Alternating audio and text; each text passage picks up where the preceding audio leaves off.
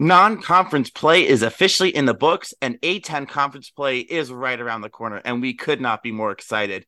Welcome back to a special edition of the A10 Talk podcast. My name is Daniel Frank. I am joined by the one and only KG Kaylee Godek, alongside Jacob Munch and Zach Austin. How is everyone doing tonight? Doing great. I'm excited for conference play to get going, and we can really learn how these teams truly play against the important competition. Yeah, conference play has already started up for four teams, but the real realm of conference play is now actually starting up December 30th, this upcoming Saturday. But there's actually like a fun fact I want to quickly throw out here before we start up with the actual podcast. So, um, this podcast is a women's edition podcast. So, all, everything and anything women's basketball is being talked about tonight, as well as our regular season and tournament champions from the past two seasons. So the regular season for the 21-22 season was Dayton and the champions of that was UMass for the tournament. And then for the regular season in 22-23 was UMass and Rhode Island. And the tournament champion in 22-23 was St. Louis. None of those three teams li- or four teams listed, excuse me, are currently sitting in the A10 Talk women's basketball power rankings in the top five, which is actually very hmm. intriguing considering the fact of Rhode Island still being on the stronger side, but having a few small hiccups. But I'm going to actually turn it over to one of our Rhode Island correspondents in the women's side, Zach Austin, to kind of break it down a little more for us with what to really expect from Rhode Island. Yeah, thanks, Kaylee. Um, obviously, Rhode Island playing the most recent of the non-conference games to close out against Harvard, and it was a, kind of a game that mirrored the story of their non-conference play, and I think that the direction they're trending in. Um, they were up by as much as 14 in the third quarter. The Rams were, and it came down to a last-minute shot. Harvard came all the way back, took the lead by one, and Sophie Phillips hit a, a game winner with just a few seconds on the clock. Um, there are games this year, and, one that comes to mind for me is the game against Quinnipiac at home to end the month of November, where they're up by seven at home in the fourth quarter. They almost never lose at home, and they fell to a team that was dealing with a lot of foul trouble. Um, I think that shows the progress from November to December. Yeah, they're not quite where they want to be, but they're showing more confidence and they're heading in the right direction. Uh, you think back to the loss at Maine, which, by the way, the A10 is one in five against Maine this year, and Harvard lost to them too. So keep that in mind. But um, Harvard, uh, excuse me, Maine, that was a tough game. The, the the shooting was just off, and I think from that game forward, the confidence was really rattled even though they had great games against NC State, who are now ranked third, I believe, in the country, um, and Princeton, who they beat at home, uh, the confidence wasn't truly fully back, and I think they needed that that 11 day break they had going into the Le Moyne victory. Um, and they got that break and they played really well. And I think they carried some of that confidence into this game. And that's ultimately what held them over in that fourth quarter and allowed them to be victorious. So the big thing for this team is confidence. I believe that the talent for Rhode Island is there this year. I think they have all the pieces that they need. I think it's about playing as a team and performing well. And it, it's shooting is a big part of it too. Um, but there's some other things, obviously, um, turning the ball over is something they've gotten much better at um, as the season's gone on. They started strong and they kind of struggled. Um, and just kind of creating plays. There were some stretches where they couldn't get many assists going. They were really creating shots. I think all these things are slowly coming together, and they're going to have to continue trending in the right direction because I think they're going to need to to make some more progress. They're not quite where they want to be yet, but they're in a place to succeed. I think St. Louis is a great first test.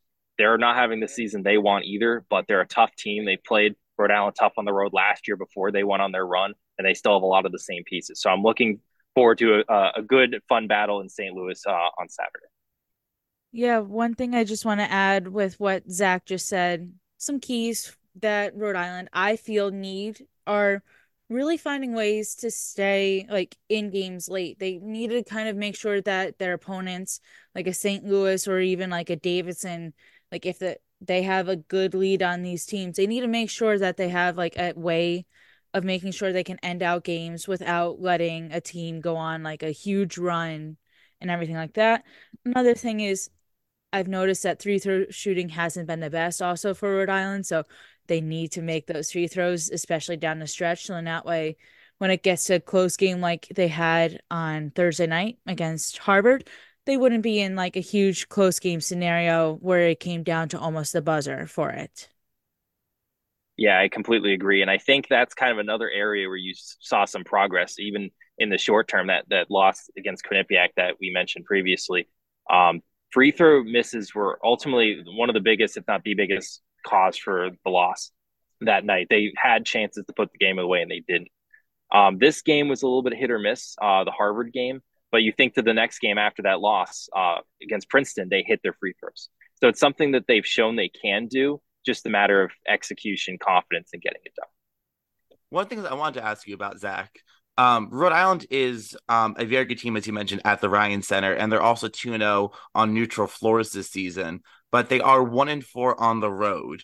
Um, granted, one of those losses was obviously to NC State. Do you feel like that is something that is concerning for you, or do you think that just the strength of who they played on the road, or what do you think is factored into that? I think that's definitely a good point. And even when you look back to last year, they they did win games on the road, but they were maybe closer than they should have been. Um, the Ryan Center is just a great home court venue, and it, it provides a really good advantage. I think the thing with this team, and Tammi kind of alluded to it in the NC State game, which obviously it's very distinct, you know, considering the matchup. But even games like Maine, you know, that's not the biggest gym you'll ever see, but it's such a loud environment, such a you know, unique feel to the game there. Every different, you know, every different venue prevents or presents a different challenge. Um, and I think that's something they're going to have to navigate. Um, can they win those close games like they did last year? Is that a step that they're going to make? In St. Louis last year, when Rhode Island visited uh, Fitz Arena, there was 300 people in attendance. I do not expect that number this time around. Um, can they play in a loud environment? And that's something Tammi Reiss talked about. You know, the NC State crowd, the the players, you know, on the team, they haven't really experienced that type of atmosphere yet, and that's kind of why that game fell apart. Late. You could say the same thing about Maine. That gym was very unique. It's called the pit. That all the stands are up top. Maybe that threw their shooting off. Maybe the noise threw them off. Granted, those were early in the season. Is there progress from point A to point B? And I think that's something. It's definitely a good question, something to look out for. But again, they have to make progress in you know the technical aspects. They also have to make progress in their mental toughness in, that aspect. And I think that having some of the experience from last year might help with that, Zach. Like what strikes me as different from Rhodey's team this year in comparison to past years is you have starters returning. We haven't seen that in a few years. Maye Toure, Sophie Phillips, to name a couple. I think that makes a big difference once you're going back to gyms you've been at last year when you're facing opponents. Does that provide a different sort of vibe with this year's team where you have a bit more certainty of who potentially they are? Yeah, that's another good point. I think yes, there are returning starters this year, but I mean, honestly, the unit as a whole, I think, is what makes the bigger difference because yes, you have Sophie Phillips back. Yes, you have Tenin Magassa, or excuse me, my Tory back starting, and you have Tenin Magassa back, who's started a handful of games and when healthy is is still a factor. Um, I think you have to look at the other parts of the team, the new grad transfers, um, some of which have played in big moments before, and then you compare to the group last year. That group last year really held it down. They were a really solid trio in terms of leadership. Um, and I think that's why they won some of those big games on the road and some of those big moments. This year, it's been a slower road there. I think they can get there, but it's more about the cohesive group and those new pieces and how they fit in. I think that's going to be a big test for them. Can they get one through five on the same page? Could you kind of just talk a little bit about the grad transfers a little bit? I know um, Dee Dee Davis and Tisha Hyman have been doing a lot for the team. Could you kind of just like mention how they've done a lot for the team in their ways? Yeah, I mean, in short, it's been hot and cold to begin the season. And I think this is where you have to take the next step. You have to see some consistency. There's been some games where Dee's made some key shots tonight, uh, or I should say Thursday night against Harvard she had, I think, 11 points. And then she had a big game against Le Moyne. She had 19 points. So did Tisha Hyman. She had that big game against Princeton. And I think the reason why they won the game, she had some timely shots. She finished with 21. Then there's been games where she has four, six points. She might have, you know, three to five assists. She might have one assist. It's just been, it's been consistency. Same with Tisha. Um, she has her, I think as of late, Tisha's been very consistent in terms of scoring. She's been in double figures, I think, each of the last six, seven games, maybe.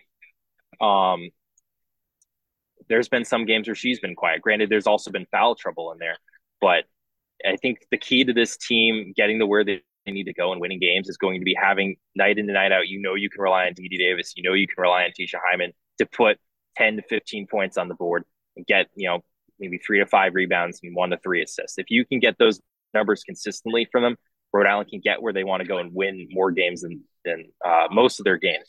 Um, but I think the same holds true for everyone. You know, um, Sophie Phillips, Maye Toure, the returning pieces, they have to be consistent too. And I think you know they've shown that so far this year, and the grad transfers are getting there. But I think that's kind of the way this season started. They weren't where they wanted to be. They'd they'd have great games, and they'd kind of um, fall back. And as of late, it looks better. But we'll have to see if that continues. That's great insight, Zach. I want to thank you so much for joining us live from the Ryan Center right after wrapping up the Rhode Island Harvard game. We're going to move on to our next segment. We're going to talk about Davidson, just so, so folks at home can follow along as we're going along here. We're going to be doing the order of the most recent A10 Talk Power Rankings. So we're going to move on to Davidson next. But again, thank you, Zach, so much for joining us tonight. Yeah, thanks for having me on. Looking forward to seeing how the league unfolds this year. It's going to be it's going to be a fun time. And as we move into the top of our power rankings, it's not surprising that Davidson is number one because the Wildcats, proving to be one of the best mid majors, at least through non conference play, they sit 11 and 1 heading into conference play. And they've done this without Ellie Sutphin for about half of non conference play. She only played the first six games of the year before she left with a knee injury in a game against Wofford. And we don't know yet whether whether she'll be able to return or not. So hopefully Sutphin comes back for the good of the team, good of the conference. But we will see what happens there. The good news for Davidson is Izzy Morgan had missed one game. She didn't dress a couple games ago, but she returned. So that's a good sign for the Wildcats and their point guard. Just to go a little broad on Davidson to start. The 11 victories, they've defeated Wake Forest. They got a win at home versus them by five points. They went to Cameron Indoor where they defeated Duke by seven points. Duke was receiving votes. They were also number 22 in the coaches poll at the time. And meanwhile, Davidson lost at 16th ranked North Carolina only by four points in Carmichael. And then besides that, they're winning by 15, 20, 30 points the rest of their non conference schedule, essentially. And the biggest difference between last year's Davidson, which went 14 and 16 to be clear, and this year's Davidson has been Millie Pryor. When you look at individuals, because Pryor did not p- play last year, she was out with an injury. This year, she's averaging 12 points and seven rebounds. And Pryor has made a huge difference down low. And Davidson as a whole, even without Sutphin, she they are seeming more cohesive. They are very disruptive in the passing lanes. They are dominant down low. They're not the biggest team per se, but they'll back anyone down. They'll make layups from all angles and from all different shot abilities down low in the post. And they're shooting better. They're winning the boards battle. They're doing everything that teams need to do to be successful. And I think a huge thing for both Davidson and the conference, they didn't screw up per se. They didn't lose any gimmies. They've won handedly anytime they were supposed to, and they've been close against the Power Five schools that they've played most people, myself included, didn't really see this coming, but this is a core that's been together for a while for the most part, save for Pryor stepping into the lineup. Maddie Plank started a lot last year. She's coming in off the bench. She has a good case for sixth player of the year by the end of this season. Davidson has come together like no one really expected. And it's been great to see. This is a program that hasn't been at the peak for a while. There's a lot of excitement right now in North Carolina for the Wildcats. I think you make a great point about Davidson just not stepping on any landmines, and that's true for a, lot of the conference. Actually, I I was researching this for the show tonight. There are 25 teams in the entire country that are eight zero oh or better against net 101 teams. So, granted, these are not the flashiest teams, but these are teams that if you're playing them, you should beat them. Davidson and St. Joe's are both 10 and 0. Richmond is 9 and 0, and Mason is 8 and 0. So, as to your point about Davidson, I mean, they they don't have the best resume in the world. Their strength of schedule um is was 194. It's not you know the, the flashiest. Um, but I mean that that win against Duke is only going to keep improving for them. Um, yeah. I think that is like the corner. It's easily the best win of any team in the conference so far this year. Um, Wake Forest, that win I imagine is going to appreciate more once Wake Forest starts winning some conference games. Their net will go up. Um, and I think that Charlotte win could also appreciate pretty well as we move forward as well. Just some things that I personally feel that they that Davidson needs to keep in mind is whatever game they have, they need to make sure they win those games. They can't just go in like saying, oh, UMass is two and ten. Like they need to go in like it's zero and zero or one and zero kind of deal in conference play and win those winnable games and not let t- teams in the conference just get in it right away. As well as just keep playing consistent, keep playing Wildcat basketball. Funny enough, Davidson, since joining the conference, has not won a regular season title or a tournament title. So Davidson's currently on track for that and probably has the best at large resume for the March Madness when it comes to that, based off of some of the games they played and with good wins over Duke and Wake Forest, but a very, very small margin loss to North Carolina. So just saying that right there, you do have on track for currently standing as automatic qualifiers. We're currently tracked to be on a one bid league for bracketology, as I saw per ESPN but they do have a really strong chance as long as the Wildcats don't shoot shoot themselves in the foot. And they've done a real good job of putting themselves in a good position by not like screwing up against any of the non-conference. That gives them a little bit of wiggle room and they already have a conference win where they defeated Dayton back on December the 5th at home. It was 81-53. They'll play the Flyers again later in the year, but it was a pure demolition and I think Davidson has shown throughout a lot of the year that they can win just by dominating down low. They got Mariah Perez in foul trouble in that game, and that made a huge difference as she sat for almost the entire first half.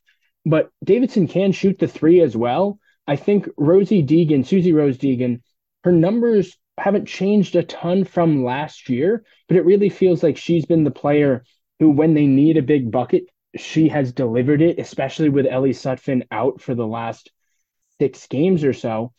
And they put themselves in a great position. Last year, the record was bad at 14 and 16. But let's not forget, this program has been growing under Gayle Fulks. Maybe it's taken a year longer, two years longer than we might have expected.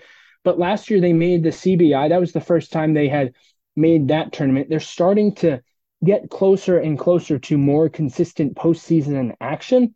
Now, they haven't gotten big wins in the A10 tournament yet, but they're getting more experience. And I think this is the progression that Coach Fulks and Davidson, this is what they've been looking for. That core is growing. Izzy Morgan, those players, they're juniors. Rosie Deegan's now a fifth year grad student. Sutphin's a redshirt senior. They're getting to that time where it is their time. And so far, they've taken it by the horns and ran with it. Yeah, I totally could see actually several of the core players for Davidson making the all conference first or even second teams this mm-hmm. upcoming like when we get there because with how they've done with scoring rebounding and also just like working as a unit they are playing like they are truly a team that wants to play in March.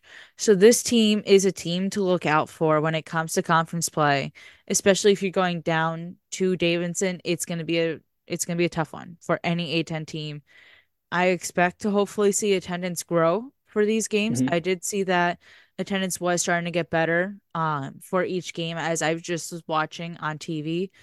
But women's basketball as a whole has been growing greatly every single year I've noticed now since I've started covering women's basketball more and more each year. So just getting back to kind of the whole thing with Davidson, Jacob, what would you really say is something that's really, really important for the Wildcats to kind of keep in mind? Kind of trying to have that goal set of making it to the tournament championship for like the first time in program history. I think the big thing is staying together defensively. When I think of Davidson, I had the privilege to watch him three, four times in person for non conference play. And when I think of them right now, I think of their defense and communication. They talk incredibly. So can they do that in on the road? Can they do that in a tough environment? Well, they did against Duke, so that's good. And they, for the most part, did against Carolina. Yeah, they still fell short. But so finding ways to do that when the crowd's not on your side, but their hands, their active defensive hands, it's nuts. They average 8.2 steals a game. And I swear they're getting shortchanged on the number of steals they really get. Izzy Morgan must get six alone every game. It is remarkable how well they play defensively together, you're not getting those steals individually. It's not like a scorer who decides I'm going to try like score 40. No, that's all teamwork, cutting up the passing lanes, having hands everywhere.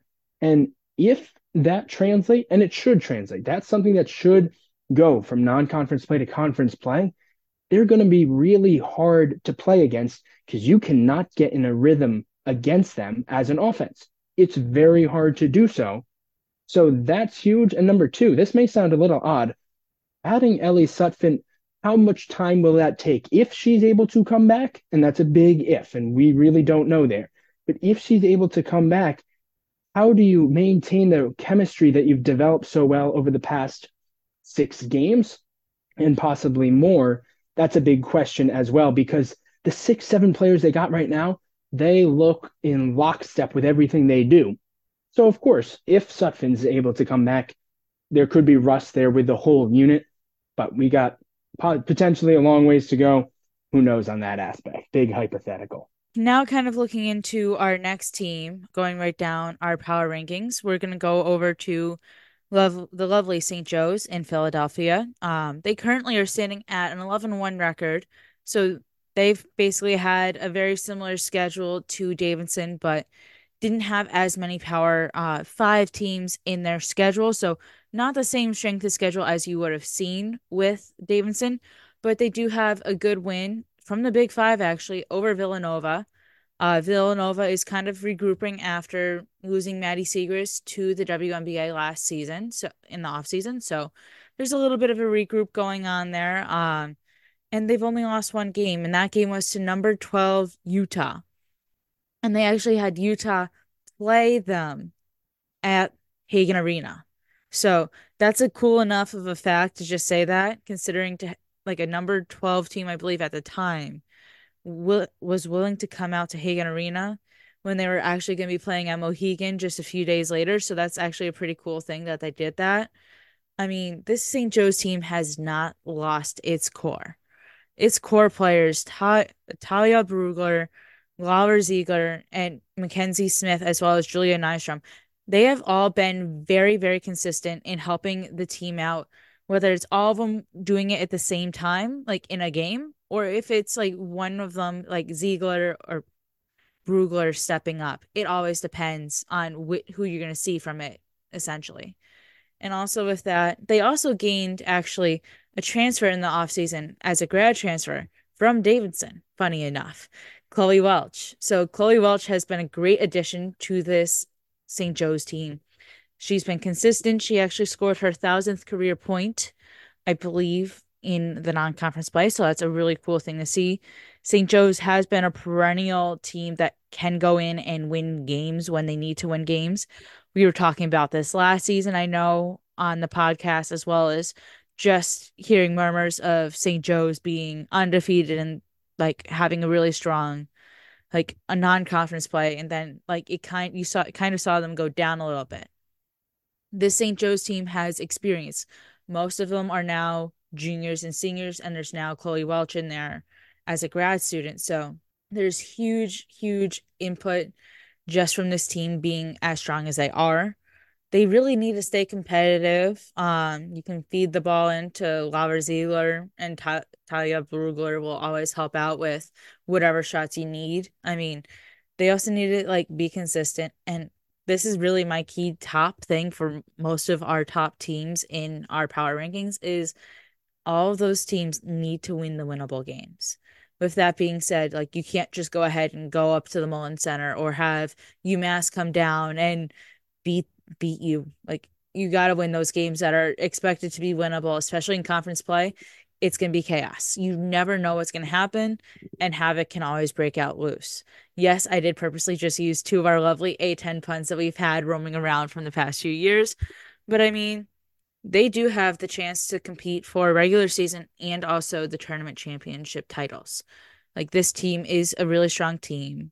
Like, I can say this right now they haven't won a tournament or regular season title in a while, but that's just because of having the big shots of UMass up there the past three seasons, Rhode Island up there the past two seasons, and Dayton up there for good period of time in GW holding its ground as well as Duquesne for a little bit.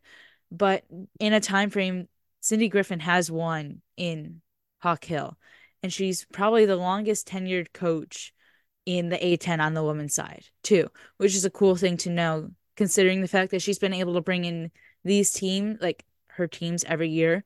That is a great thing to know that the fact that she's able to bring in different groups, even if as a younger group, like she's able to bring in these groups and find a way to win with these teams on Hawk Hill, which is an am- amazing thing to see. I think one of the things that's impressed me the most about this St. Joe's team is their discipline. Um, if if they have a weakness, it's they have a tendency to sometimes they're very streaky, um, but they're disciplined to be able to withstand the runs that they give up at times.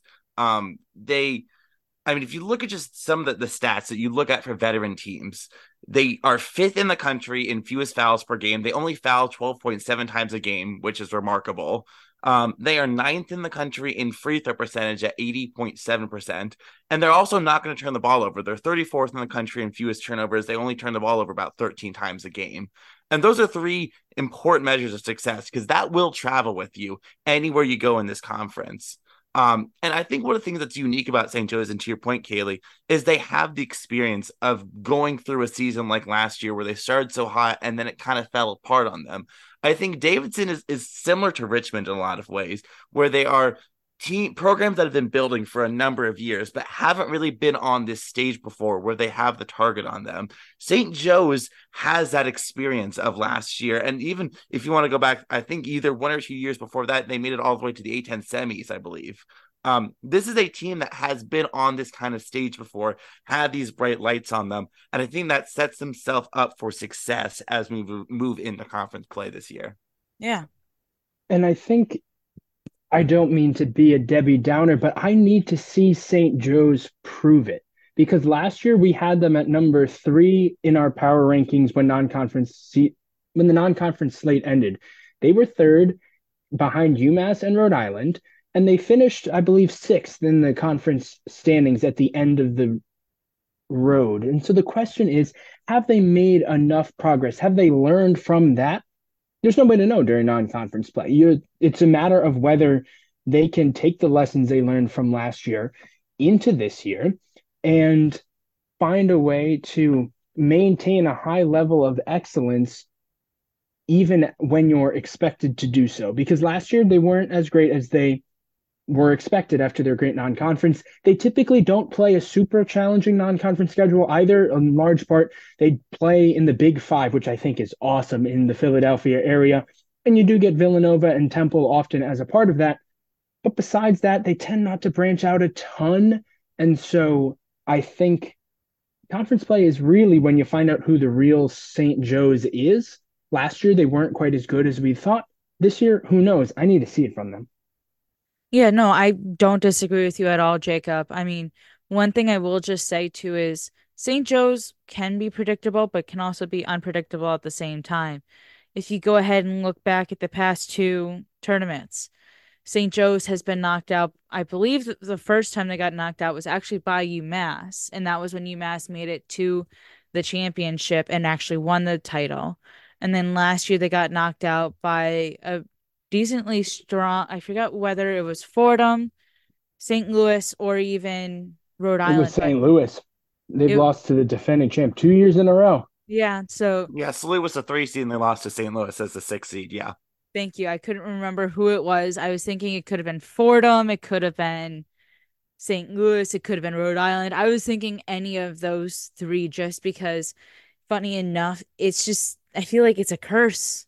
I mean, nothing not trying to be rude but it shouldn't be a curse. St joe's i feel especially with now having two years under the belts of brugler mackenzie smith and also bringing in um chloe welch who's got four years of experience from davidson in this conference i feel like they should be able to get over that hump and not lose to the then eventual champs in the tournament but it's always a wild card because again, they don't play a very strong schedule every like non-conference play. I feel like if they snuck in like a Pitt game or even something like uh another like ACC or even like an SEC, Big 12, Big 10, like Penn State even. Like sneaking in like interstate games, those are always like good conference matchups. Like I feel like you could see something that you may not have seen in team past. Like I feel like it would be stronger if they had that. But again, you can't always go back and correct a non-conference schedule and we don't know how much effort goes into those because the coaches do work on those a lot. And let's give immense credit to St. Joe's, especially the players. They can't control who they play and they took care of business this non-conference schedule.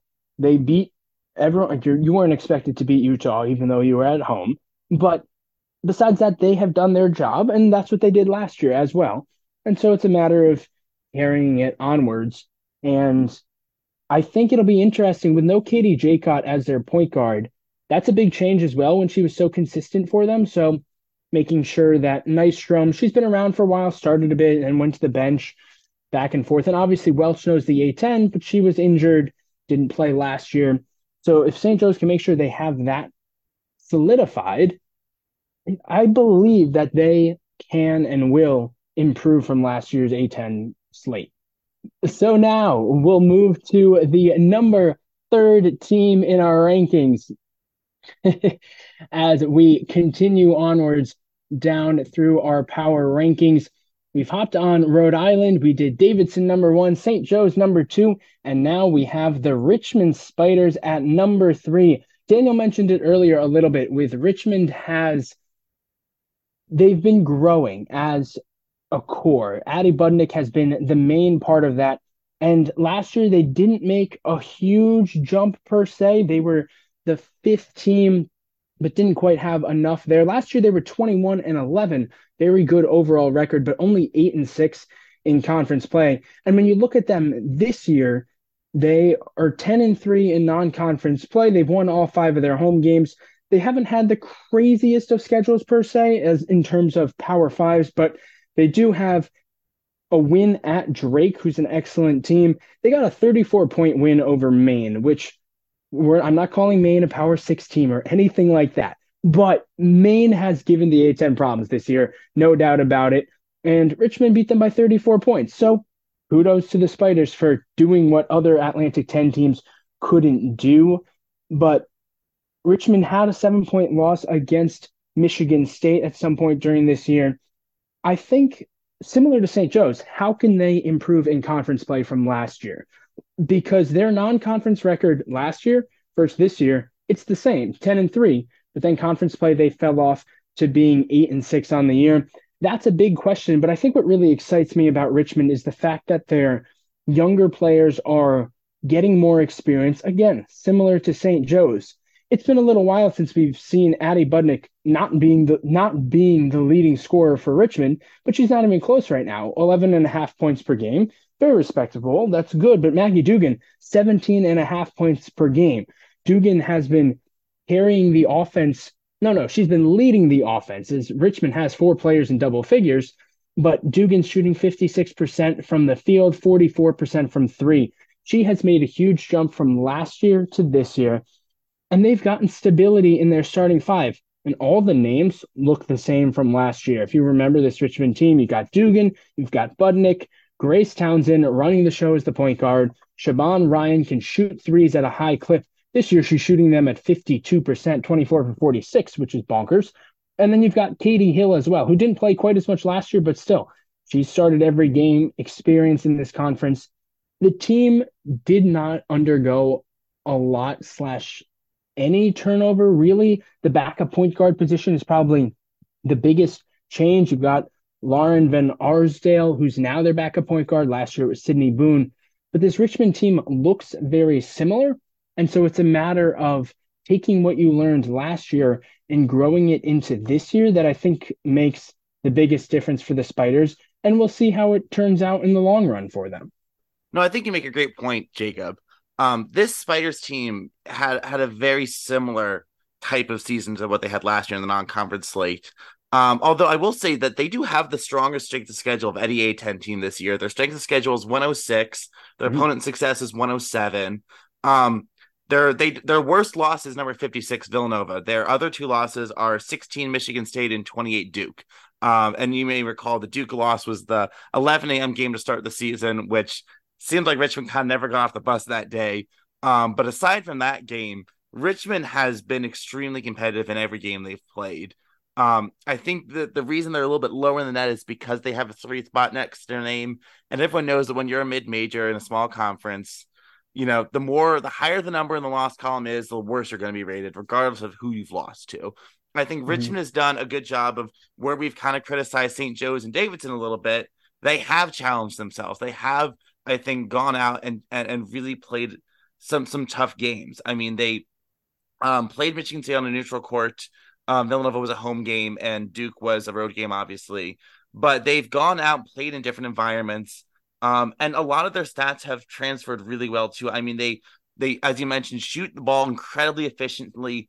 They're 31st in the country in field goal percentage. They're shooting 47% from the field, which is outrageous. I mean, you look at the rest yeah. of the conference, and the good teams in the conference are shooting about 38, 39%. No one is shooting above 45%, you know, in, in this league. Um, if you want to go back to the like the that when GW was a dynasty with Jonquel Jones, they were shooting 42% from the field most years. Like shooting 47% will probably not last the whole season, but that's a bonkers number to be shooting at right now. Yeah, I think that's been a huge catalyst, but I think as we know, shooting that can fluctuate throughout a season. And I think what Richmond is probably most proud of is the fact their other aspects of the game will help them in games where they're not shooting well. If you take out that first Duke game, which I was at, and yeah, Richmond just looked out of sync right from the beginning, and Duke's an excellent team, but they've been able to hold their own no matter how the game is going. I think of that overtime game against Appalachian State at home where App State had them on the ropes a couple times. Richmond wasn't at their best, but they still found a way to get it done. And yes, the game was high scoring. Yes, they were shooting the ball rather well, but being able to be more consistent in all facets, I think is huge for this Richmond team. And they're continuing to hold their own rebounding the ball about the same as last year. They're not the biggest team, but they shoot the ball better this year, and that'll help your rebounding numbers. That'll help everything because of the fact that you're just taking advantage more and scoring more.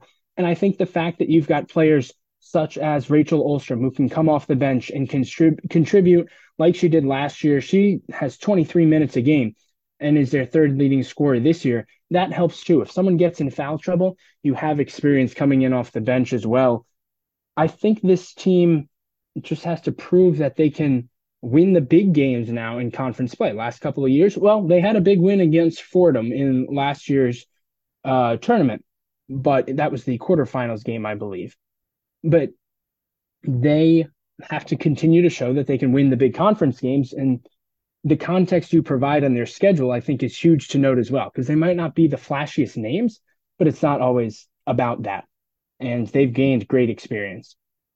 Yeah, no, and I, I just want to kind of put a date towards that Michigan State loss, just in that way it's kind of understanding. That actually was right before Christmas in the Cherokee Invitational, so in an MTE. So overall, like it's a neutral court, but I want to say it was actually in North Carolina the game. So considering it was more of like a home yeah asheville north carolina. Considering it was a more like game that's closer to richmond than to michigan state you would have expected more of a home home atmosphere but they've pulled off the wins that they need to pull off. Like they obviously held it in with duke for when they could but again it didn't look like they got off the bus. But i mean this team has proven to win the games that are supposed to be won like they were the only team that beat Maine this year.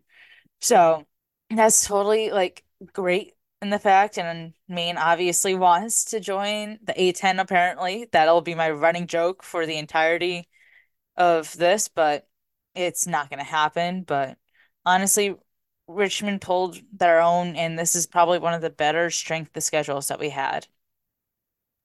And I also want to add that I mentioned earlier that Katie Hill didn't play much. That was false on my end. She averaged 29 minutes a game last year and was their fourth leading scorer with nine points per game.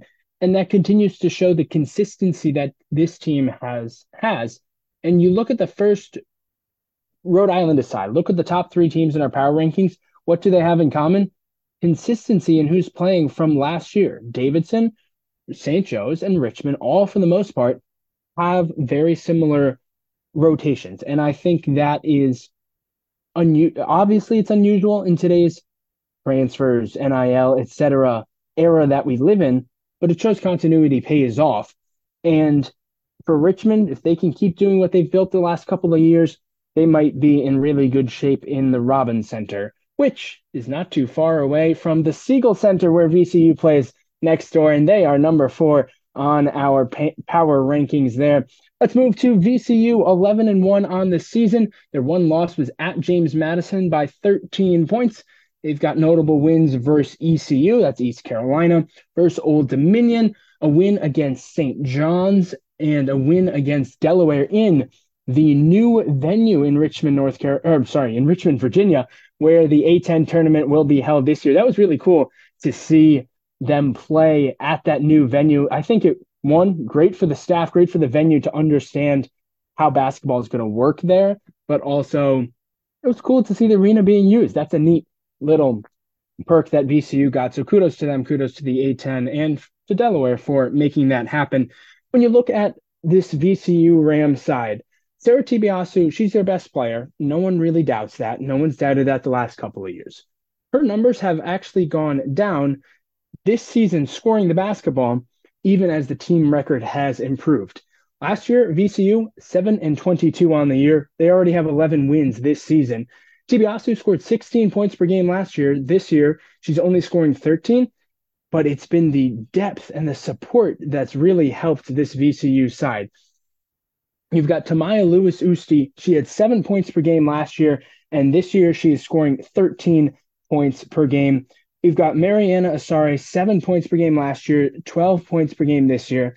And VCU has improved on the glass immensely. Last year, they were only plus two rebounds per game.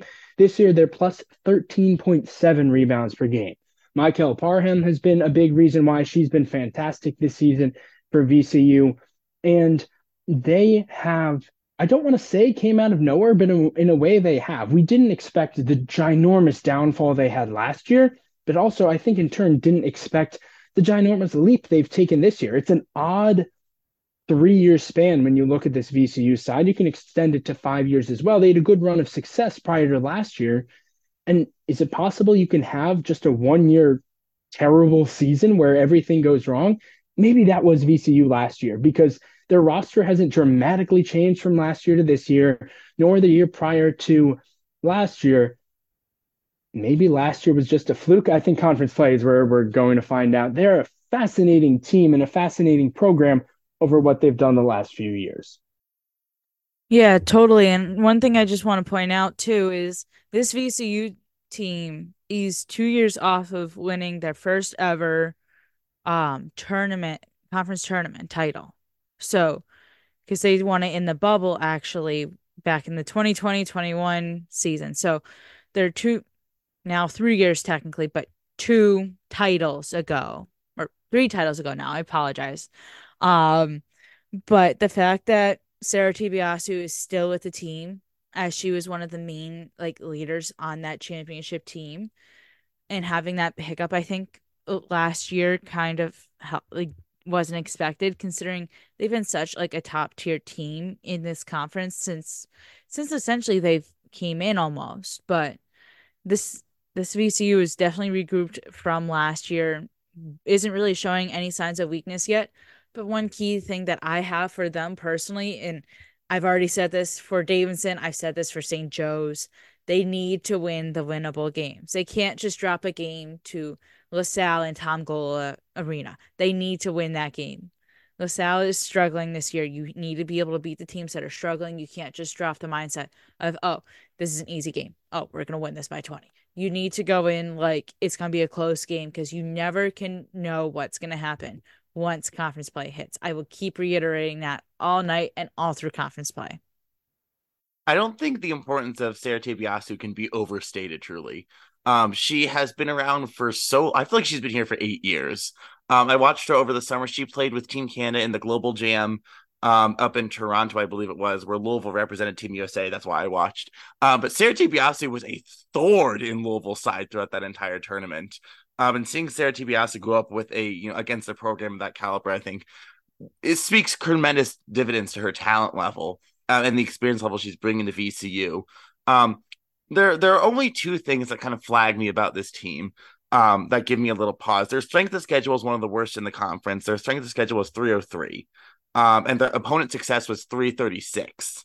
So that, and I'm not, I'm not trying to take away anything from what VCU's done this season. I think what they have done to speak for themselves in terms of they can only beat, beat who's in front of them. I totally understand that, but that does raise a little bit of, of red flag for me. The other thing that kind of caught my attention looking through their statistics is they are 320th in the country in assists they only average 10 assists per game, which is not necessarily a be all end all. There are certainly ways to run an offense where you don't have to have a bunch of assists, but generally speaking, that's a little bit of an alarm bell for me.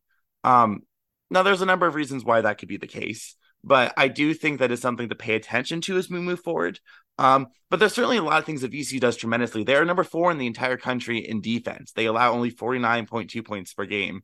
Um, they're actually one of two teams in the A10 that's in the top 10 in defense. this conference has a lot of tremendous defenses. Um, we're going to see probably a lot of low scoring games, despite the fact we have a lot of really good offenses in this league. They're, they have a great rebounding margin. They're plus 13.7, which is 11th in the country. Um, so this VCU this VCU team does a lot of really good things. But there are a couple things, like we've seen with everybody else we've talked about so far tonight. There's a little bit that I need you to show me still. Oh, I think you're spot on with that, Daniel, because like you said, they haven't beaten a ton. This isn't a team, for the most part, that has winning experience, at least based on last year. And the 10 assists per game points to my red flag, which, or maybe I'll call it a yellow flag for now. They don't score the basketball a ton. Yes, they're outscoring opponents by 14 points per game. They're only scoring 63 points per game, and they've only broken 75 points once when they scored 76 against Sacred Heart. And that's against opposition that, per the numbers, isn't that strong. Well, is that foreshadowing? I don't know, but it's something where you'd hope that number would be a little bit higher.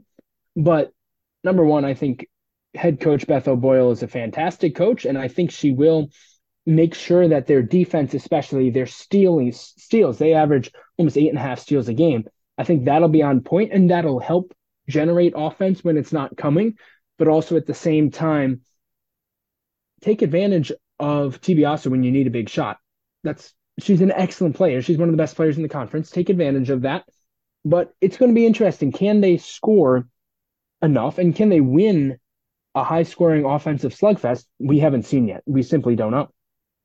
Right. And I actually just want to mention this.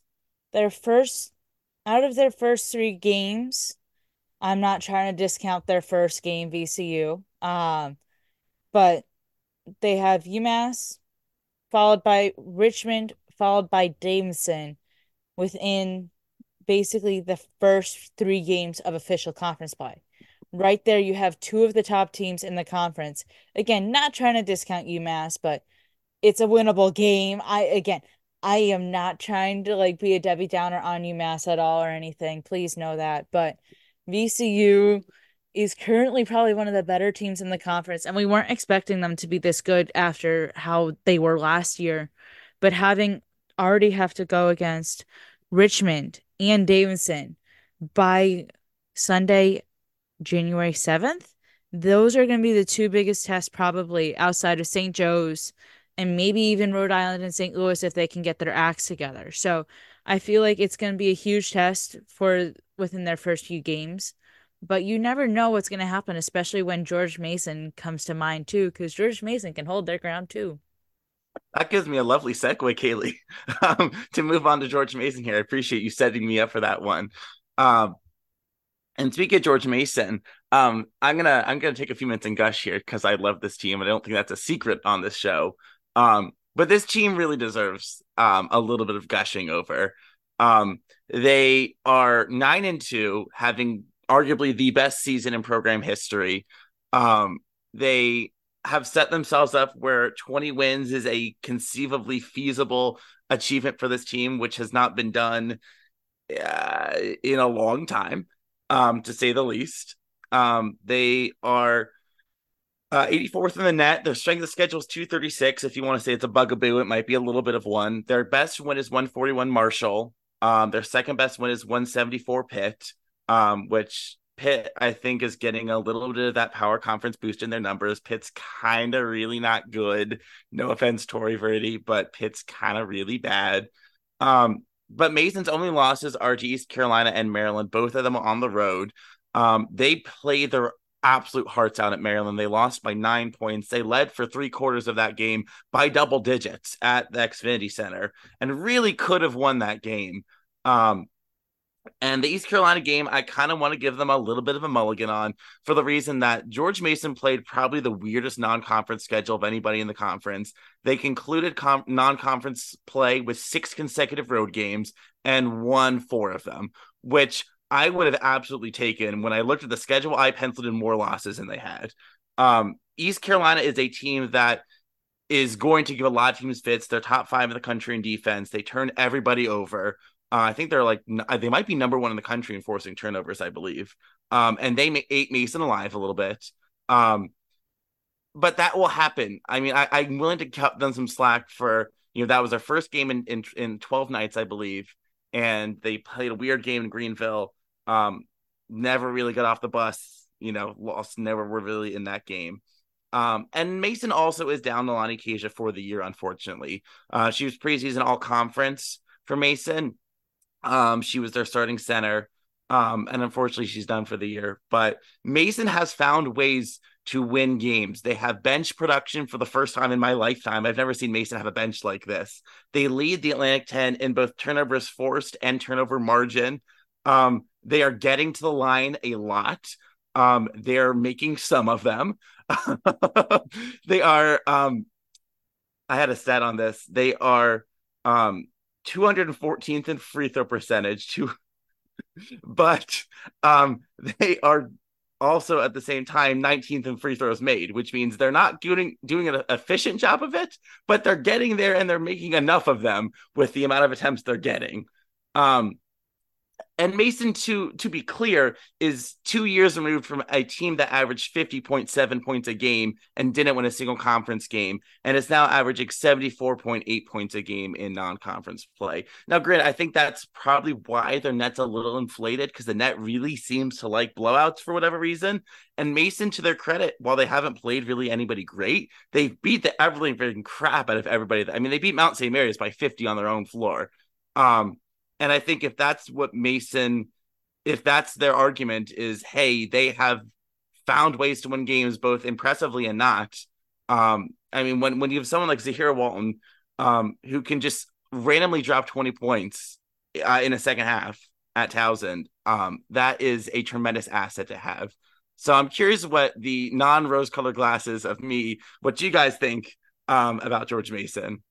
So I will just say this. I know we've mentioned this before on the podcast. I know I've reiterated this on the first few episodes of the podcast just as the kind of filler for the women's side. Um, Daniel knows this. They actually got off George Mason got off to their best start ever this year in program history. May I just point that out? And the men's team is also probably on one of their better starts in program history too. So not we're not focusing on the men's side. Who cares tonight. about the men? This is a woman's podcast. That's exactly what I was about to say. Exactly. This is, this is not about the men's tonight, but we are all about the women's scene tonight. So I do just want to point out George Mason does go on the road and does have to play again, or not necessarily on the road, but they do have to play against some tougher teams in the beginning of conference play. You got your second game in non-conference in conference play. You got Rhode Island, and you're going up to the Ryan Center, I believe. So trying to win the Ryan Center is very hard. I will just say that having seen it from UMass, Jacob can probably talk about it from having been down there for UMass with WMUA and all of his experiences.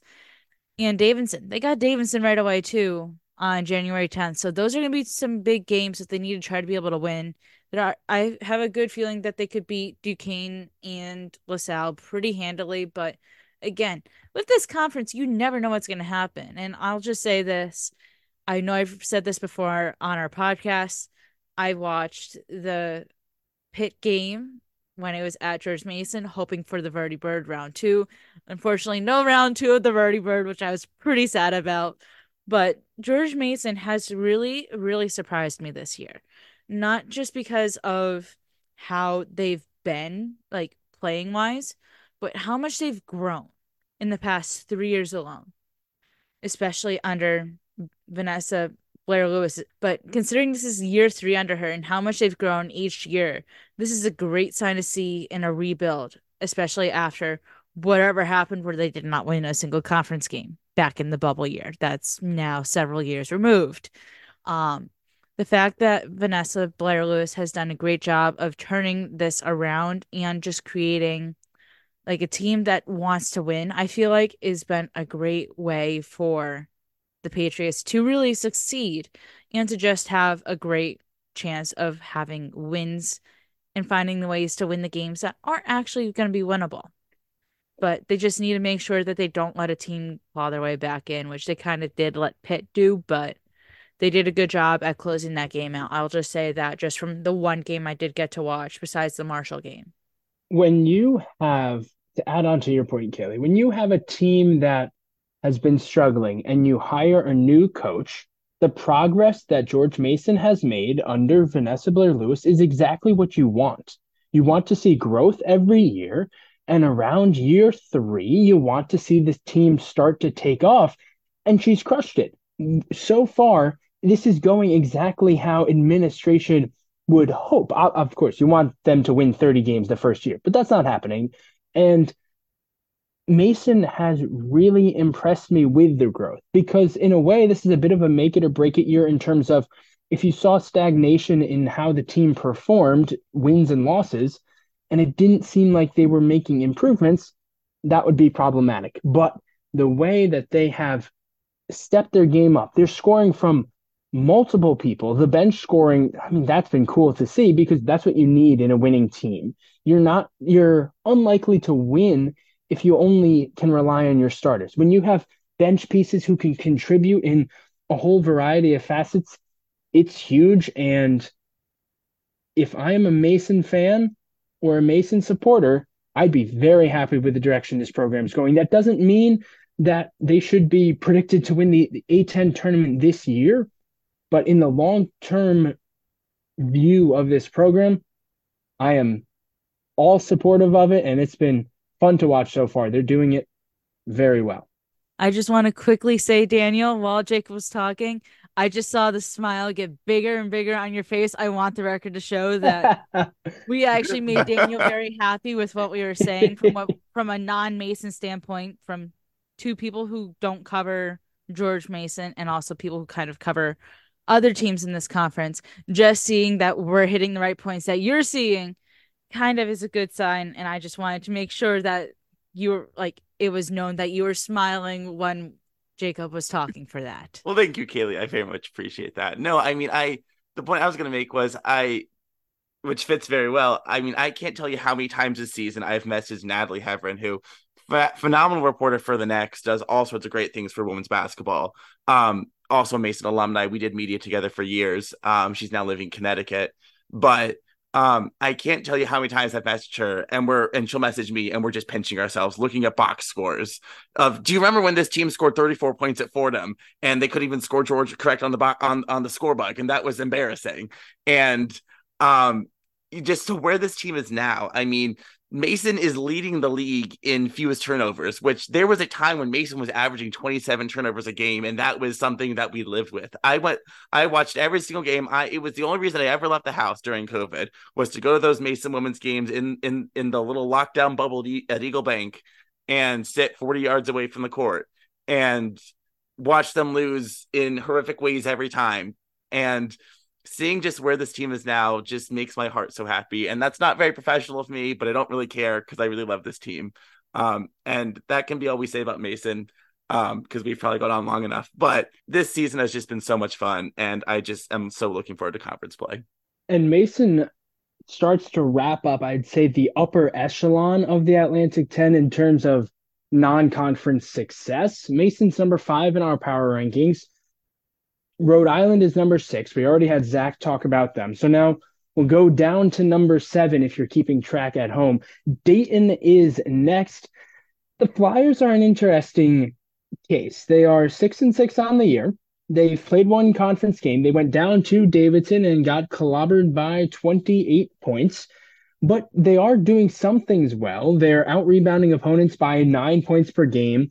41 rebounds per game is a good number to have, very good number to have. At the same time, their opponents are scoring 71 points a game, which is far too high. Now, the question is, where is Dayton's bar? And I'm not really sure. Last year, they were 7 and 21 overall, but they also had a very difficult non conference schedule based on the success of the prior coaching staff, the prior team in the last few years. This year, the schedule was a little more realistic. I mean, you had to start at UConn, but toss that out the window for now, and it was a little easier per se, and that helps them get the six wins that they've already had. But at the same time, it hasn't been in a convincing fashion. It hasn't been in a dominant fashion. Now it's only year two under head coach Tamika Williams Jeter, and so it will continue to take time. And they've gotten a big boost from Ivy Wolf. She's been their newest acquisition, and she's been huge in terms of helping them score the basketball. The junior transfer, 12 points per game, along with three rebounds a game. She shoots 40% from three, 83% from the free throw line. She's been a nice guard addition because last year Dayton was very post heavy, particularly with Mariah Perez. It felt like it was Perez or nothing almost last year. This year, she's taken a bit more of a back seat, eight and a half points per game, six rebounds a game, and one block per game. But this is a Dayton team I still think is trying to establish their identity. What are they? Who are they? And who are the players that they can rely on? Destiny Bohannon's had a good year. Anisha Jones has been solid off the bench as well but they've had some more shifting as to what their starting lineup is. They haven't been super consistent there either. This is a Dayton program, I think, that is still at the point of determining who and what they are, which is okay. Now, might you expect that in a team that's seventh in the power rankings? Maybe not, but sometimes that's just how it goes. And I think Dayton, they'll have an opportunity right off the bat versus Duquesne. I think Duquesne will be expected to win per se, but when you look at versus Duquesne at UMass versus Loyola Chicago, Dayton can easily start two and one in conference play. In fact, maybe this is a hot take, but they could be three and zero oh in conference play, taking on Duquesne first. Well, that can do you wonders. You can find an identity quick if you're winning two, three conference games in a row to start the Atlantic 10 portion of your schedule. So if I were to gr- give a grade for Dayton, it would be like TBA, incomplete, not sure yet.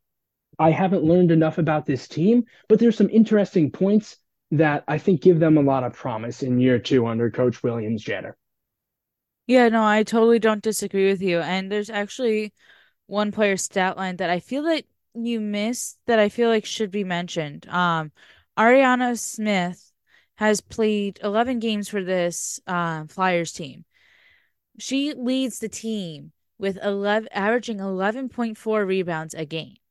I just find that's very intriguing as well as averaging almost a double double, 9.2 points. So almost almost the Sam Breen of Dayton. But Daniel, I see you got a point. And I want to just add while we're talking about Ariana Smith, she is fourth in the entire country in offensive rebounds per game. She's averaging 4.7 offensive boards a game, which is bananas. And yeah. I should I take full responsibility for that. I watched her be Dayton's best player by far against Davidson. And she, Coach Williams Jeter, raved about her post game. Just couldn't say enough great things about what Ariana Smith has done. So, Ariana, my bad there. I will just say too, Jacob, um, you did mention the start of the conference play or say, really continuation of conference play for Dayton. Um, they do have the chance to go three and one within their first three ga- like within these next three games of conference play for them with Duquesne, UMass, and Loyola Chicago. But I will just say this: I could see that this could go really so many different ways with Dayton, because Dayton, well, yes, they just needed one they need one more win to tie the amount of wins they had last year based off of what you said. Um Dayton is kind of still like you don't like it feels like there's still pieces of the puzzle that need to go in based off of what I've seen, especially with having played like some kind of funky games, especially against um I believe it was Ohio Dominican, um, with having them like very close at half. I feel like you don't know what's to, what to really expect from this Flyers team.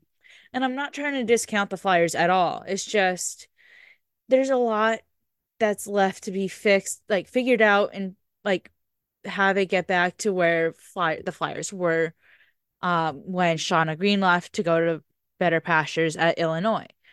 But you just never really know what to expect from any team in conference play, especially with second year head coaches and everything like that as well. Like especially when you see some other second year head coaches within the conference too.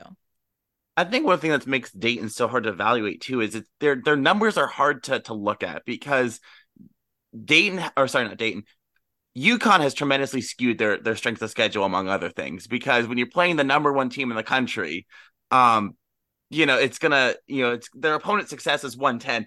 Dayton's not played that strong of a schedule that they're 110 in opponent success. Like their best Dayton's best win is 249 Wichita State. They have a bad loss at 284 Ohio. Their their second worst loss is 195 Detroit Mercy. Beyond that, you know, they're doing fine. They're 0 4 against the top 100. They're 5 and 2 against 100 plus teams. So it's really hard to evaluate I mean, because I, I completely agree with what you guys have said. I feel like this Dayton team is better than the team we saw last year, especially this as they started what 0 and 10 or whatever. It was it was bad last year to start the season. The thing that is so weird too. Go ahead, Kaylee. I believe they only won a game in non-conference play was against a D two team. Just to that, mention that. That sounds right. That does sound. the thing too that looks so weird at the numbers is traditionally you see teams that are good at rebounding are you usually associate that with good defense, but Dayton's defensive numbers are abysmal. They're 293rd in the country in defense, they're allowing 71 points a game. They're 316th in the country in field goal percentage defense. They're allowing opponents to shoot 45%. They're 345th in the country in three point defense. I mean, these are bottom, bottom tier defensive categories and yet they are 24th in the country in offensive rebounding. They're 36th in the country in rebounding margin at plus nine. I mean, these numbers don't necessarily seem to necessarily add up. So I'm curious to see. I mean, I've, i know this is kind of I'm sounding like a broken record. What this team's going to do, but it, this team in particular, it's like these numbers don't make sense. But they're kind of all we have to evaluate Dayton also because they haven't really played anybody. I think Wichita State's their only shared opponent with any other A10 school. I think SLU also played Wichita. Correct. But beyond that, I don't think they've had any other shared opponents. So it's really hard to evaluate them. But on but just via the eye test, this Dayton team does feel to me better than where they were at this point a year ago. They feel better to me, but I don't think we'll see them finishing in the six, seven range by the time conference season comes to play. And I can tell by the expressions on both your faces you agree with that. And I think I mean, that's what conference play is for. Number one is seeing where you are in the important games. The team is also a bit of an odd, not odd, unusual in this current transfer portal era of a mixture of players from the previous coaching staff and the current coaching staff. No insult intended to players from the prior staff, but a lot of time coaches want their own players, play, players who they recruited in. Head coach Tamika Williams Jeter, she's not at that point yet. It's only year two. That can play a difference. And Dayton fans, I'm guessing, are hoping that the stretch where they played Ohio, Detroit Mercy, and SIUE are the low point of the season because they lost to Detroit. They lost badly at home to Detroit, Michigan. I'm sorry, Detroit Mercy, only won by one at home against SIUE. I think that was on the verge of being the fans' breaking point. And so since then, they've been much better because at that point they were one and three. Well, they've won five out of their last eight now. That's improvement. We're going to see where this Dayton team flies to, and it'll be interesting to see where they finish in the final standings. And there's a good chance the very next team in the power rankings, St. Louis, they might finish ahead of Dayton, I don't think any of us would be surprised when the conference season rolls around. Yeah, no, you kind of set me up perfectly, Jacob. I appreciate you. Um, St. Louis this year has really kind of been a surprising team from the start. I mean, they just won the most recent tournament championship, bounced back from whatever start horrific start they had in non-conference play to then go on a stretch to then end up beating UMass towards the end of conference play at the end of the year and then ended up beating UMass again to win the championship in De- uh, Delaware last year. So there's a whole bunch of like different points too, but I mean this St. Louis team has been all over the place. Their record stands at 5 and 8. So they're not doing as good as we initially were expecting. I mean, I well, we'll just I do want to highlight this one game though first. Their game against Missouri, which was a come from behind win, may I just point out. And they were hosting Missouri at home, and I believe it was only the second time ever I think I heard that they beat Missouri. And funny enough, guess who was on that Missouri starting lineup? Former A10 player, former UMass Minute Woman, Angelique Ngalakulondi. Gal Kalandi didn't play much in that game as she entered foul trouble quick and then fouled out, but that's besides the point. St. Louis needs to figure out ways to limit their turnovers and find ways to like scrap together wins, especially against these higher up teams like a Rhode Island, even like a St. Joe's or even a George Mason. Just scrapping together wins is going to be a key for them. And they do have the chance to go ahead and beat some of these teams right off the bat. It's just they need a piece to stuff together. They host Rhode Island for their conference opener on December 30th to end like to end out the new year. The Billikens really need to make sure that they have Julia Martinez healthy after her being out for a few games in that stretch. Um, as well as making sure that Peyton Kennedy and Kyla McMakin are also available too, as they help out greatly with their scoring. We did mention that Wichita State was a connection from Dayton into um, St. Louis. Both teams lost to Wichita State. Um, I feel like there was several losses on this Billikens teams that there was a piece missing. And it feels like there's a piece missing for one person in particular who's actually still with the Billikens program. Brooke Flowers. It feels like they're missing like their number five position. So there's center basically. It feels like there's that big piece missing in my my personal opinion. But that's also just beside the point. I could just be coming at it from an outsider perspective. I just feel like that's been a huge thing. Like losing games to teams like Ball State, losing your home opener and season opener to Drake. Drake, I will just say, is a top team that could be in the NCAA tournament again this year. So I'm not gonna discount it yet but also losing to Green Bay pretty big as well. Um, on the road, I feel like those are concerning as well as losing to an Illinois State team that isn't that great. I feel like those losses kind of concern me a little bit about the St. Louis team. But again, they're on year two with this coach after um some changes. So there's still like as Jacob mentioned with Dayton, there's still players from the previous coach coming from like going into this team. So there's definitely some key pieces that are still moving around and everything. And like I can't give a full on rep of where St. Louis could be, but I think I'm not trying to be negative with this at all. My personal opinion is last year was just a complete fluke of winning the tournament championship. Um, and that St. Louis got ranked way too high to start out the preseason um poll from the conference. I feel like they got way too high, and now we're kind of seeing the aftermath of it as they're towards the bottom of the conference again. And they could completely surprise me in conference play and somehow pull together a number three seed, but currently I'm not seeing how they're going to do that without having a center. My my biggest fear with the St. Louis team is I think exactly what you just illustrated. I mean that they, they very much resemble the 2018 GW team where Jen Rosati took over Jonathan Tsipis's roster that for all intents and purposes, could have walked its way to a, at least a WNIT appearance, and they ended up winning the A10 tournament after. I think they were a five or six seed or something weird. It was the year that everyone, all the top four teams, lost in like the quarterfinals or something. Um, but GW basically slept walked their way to winning the A10 tournament championship, and then we all know how the rest of Jen Rosati's tenure at GW went. Now, I'm not saying that all of that's what necessarily Rebecca Tillett is, but that is my fear with the St. Louis team.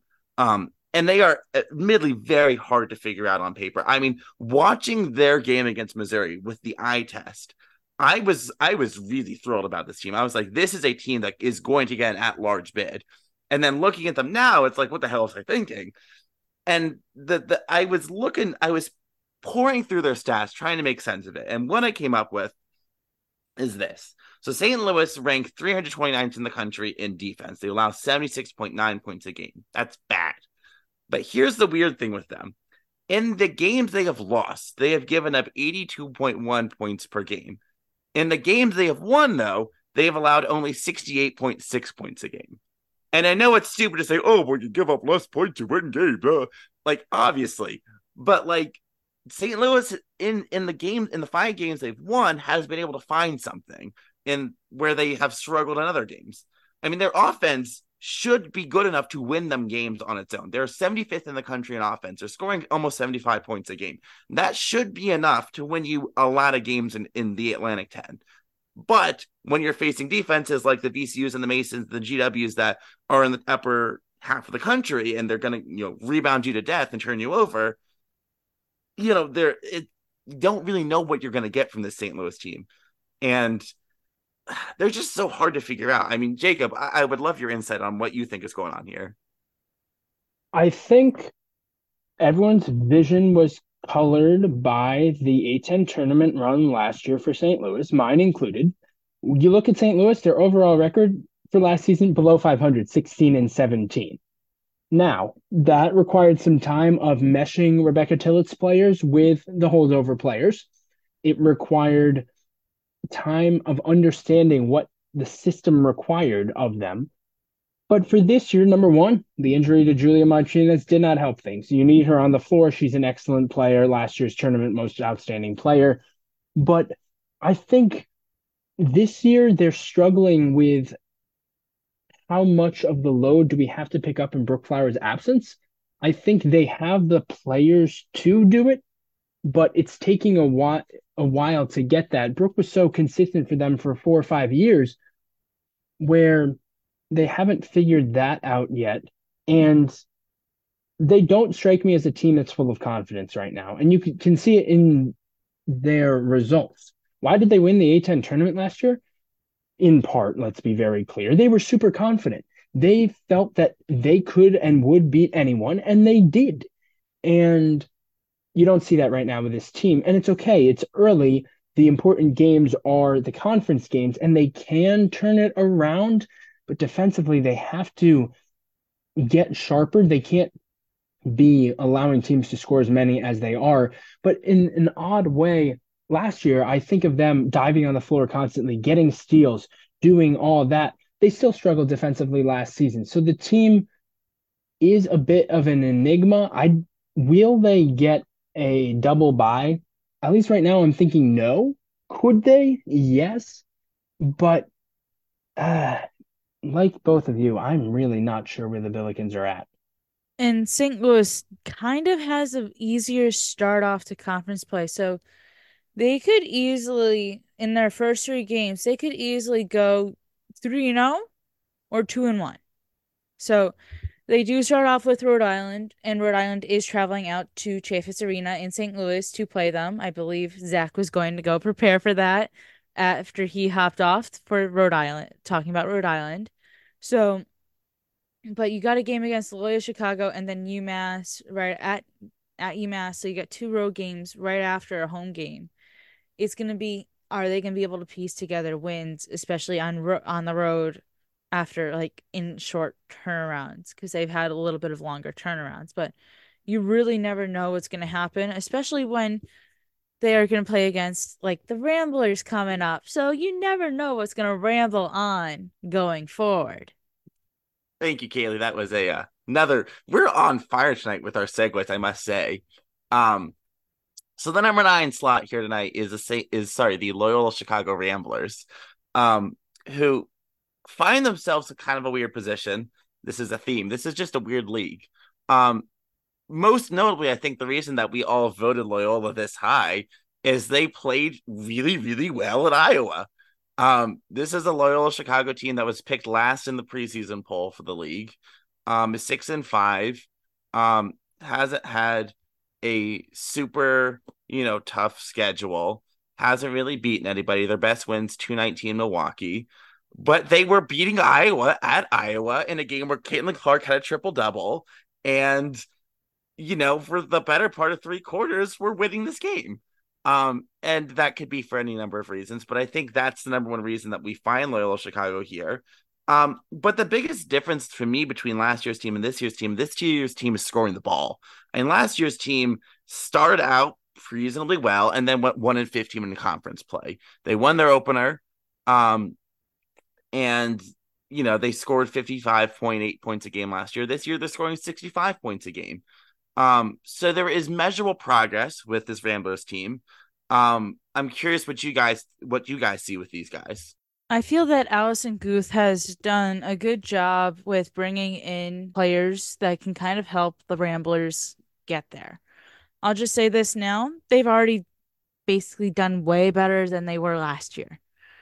I I don't see them leaving the pillow fight yet, but I can say they're getting closer to being a little farther away from the pillow fight. I feel like that's gonna have it's gonna take some time to get there, but I mean it could be way worse. It could be the fact that there's no real thing with where they stand. I mean, like they held it close at one point with Iowa, where Iowa finally started pulling away. Um, and let's just say it's kind of been like a little harder read Loyola, in my opinion, just as I haven't seen many games of them. I've just been too busy trying to watch all of our other lovely teams in the conference. I've actually only not been able to watch out two of the teams in our conference this season somehow. Don't ask me how, but that's beside the point. Um, I feel like Loyola Chicago, blah blah blah. Loyola Loyola Chicago. I apologize. It is ten o'clock now at night now as we're recording this, so there could be some slight slip ups, but Loyola Chicago does have an easier start to the conference play than most teams, as they're going up against other teams that we could be seeing in that pillow fight, like a St. Louis, St. Bonaventure, and Dayton. Not in that exact order. Bonaventure to open up conference play, followed by St. Louis and then Dayton. And then they kind of have like a few games where it does get a little tighter, like a, on a road, but I feel like Loyola Chicago could easily sneak away with some of these wins, but you just cannot tell yet with this Loyola Chicago team with just how new they are, in my opinion. I really liked Loyola Chicago's win at Northwestern. I was impressed by that. Yes, I know Northwestern is not the greatest of teams, but the toughness and resolve that they had, but they've done that was an important win to show they could win a tight game. Last year, there wasn't much of that. I think that's huge for them. Having players, Satori Tan and Sam Galanopoulos return, I think is huge as well. Last year, there was so much that was new that for the whole program in the conference, I think this year gives them an opportunity to really focus on learning and taking what you gained last year into this season. I think it'll help a lot I probably don't see them as the eighth, ninth team either, but I think they'll be a little worse than that. But I think they're going to improve quite a lot and already have, to be honest. With that, we'll move along into our number 10 spot on our A10 Talk Women's Basketball Power Rankings with the Fordham Rams. And this year, the Rams have started out with um, a five and seven record. I mean, this team has pulled out some surprising wins, in my personal opinion, beating um, a U Albany team who has a chance to go to the NCAA tournament based off of the most recent bracketology. But that's besides the point. They've beaten other teams that they were supposed to beat, like a St. Peter's and a UMass Lowell. Those two games will connect in later on to another team we'll talk about in just a few minutes with the lovely UMass Minute Woman. But Fordham has kind of had a unique pattern with their games, I feel like. There's been games where it seems like they can win, and then there's games where it seems like it's just a stretch where they're not going to win anything. And I feel that like it's been a momentum thing. And I do just want to mention I know I've mentioned this before on some of our other podcasts, but we did have Taylor Donaldson against St. Peter score 35 points. She has been a huge contributor into this year one team for the Rams and coach Bridget Mitchell at um Fordham. So I feel like this Fordham team isn't going to be like your perennial team that you were seeing in the top four, top five every year, the past few years with Anna DeWolf and um, I, I forget who the other like the other players were, but some of the other bigger names besides Anna DeWolf and I believe it was Aisha Dingle. Am I say am I correct that she was on? Yeah, okay. I'm getting the nod from Daniel that I am correct on that. So, but not having any of those key pieces anymore because they've transferred transferred out to Notre Dame or they've exhausted eligibility has been a thing with this Rams team. And I feel like we have to like you need they need to make some more free throws and they need to find ways to piece together wins and find confidence after wins and keep stringing wins along. I feel that going into conference play, they have they got to start tar- like they have a tough start with St. Joe's right away. And then they kind of ease back when they have two games against Bonaventure and LaSalle. So they could easily in this stretch they could easily go one or they could go two and one or they can easily go one and two, oh and three. We don't even know because I don't even personally I don't feel like I have a good grasp on this for this Rams team. And Fordham is going to be the first of quite a few teams with new coaching staffs. And I feel confident in saying Fordham's been the best out of all those. They've been better than I've expected. You mentioned Taylor Donaldson. She's the leading scorer in the Atlantic 10. She is scoring 20 points per game. And albeit it's only been a nine game, she was out for a couple. But number one, Fordham needs her to have success, no doubt. But I think this Fordham team, they've been in close games. You don't expect them to win it. They're a new team gelling together, but you got a three point loss at Fairfields, a three point loss at Siena, a two point loss at Duquesne.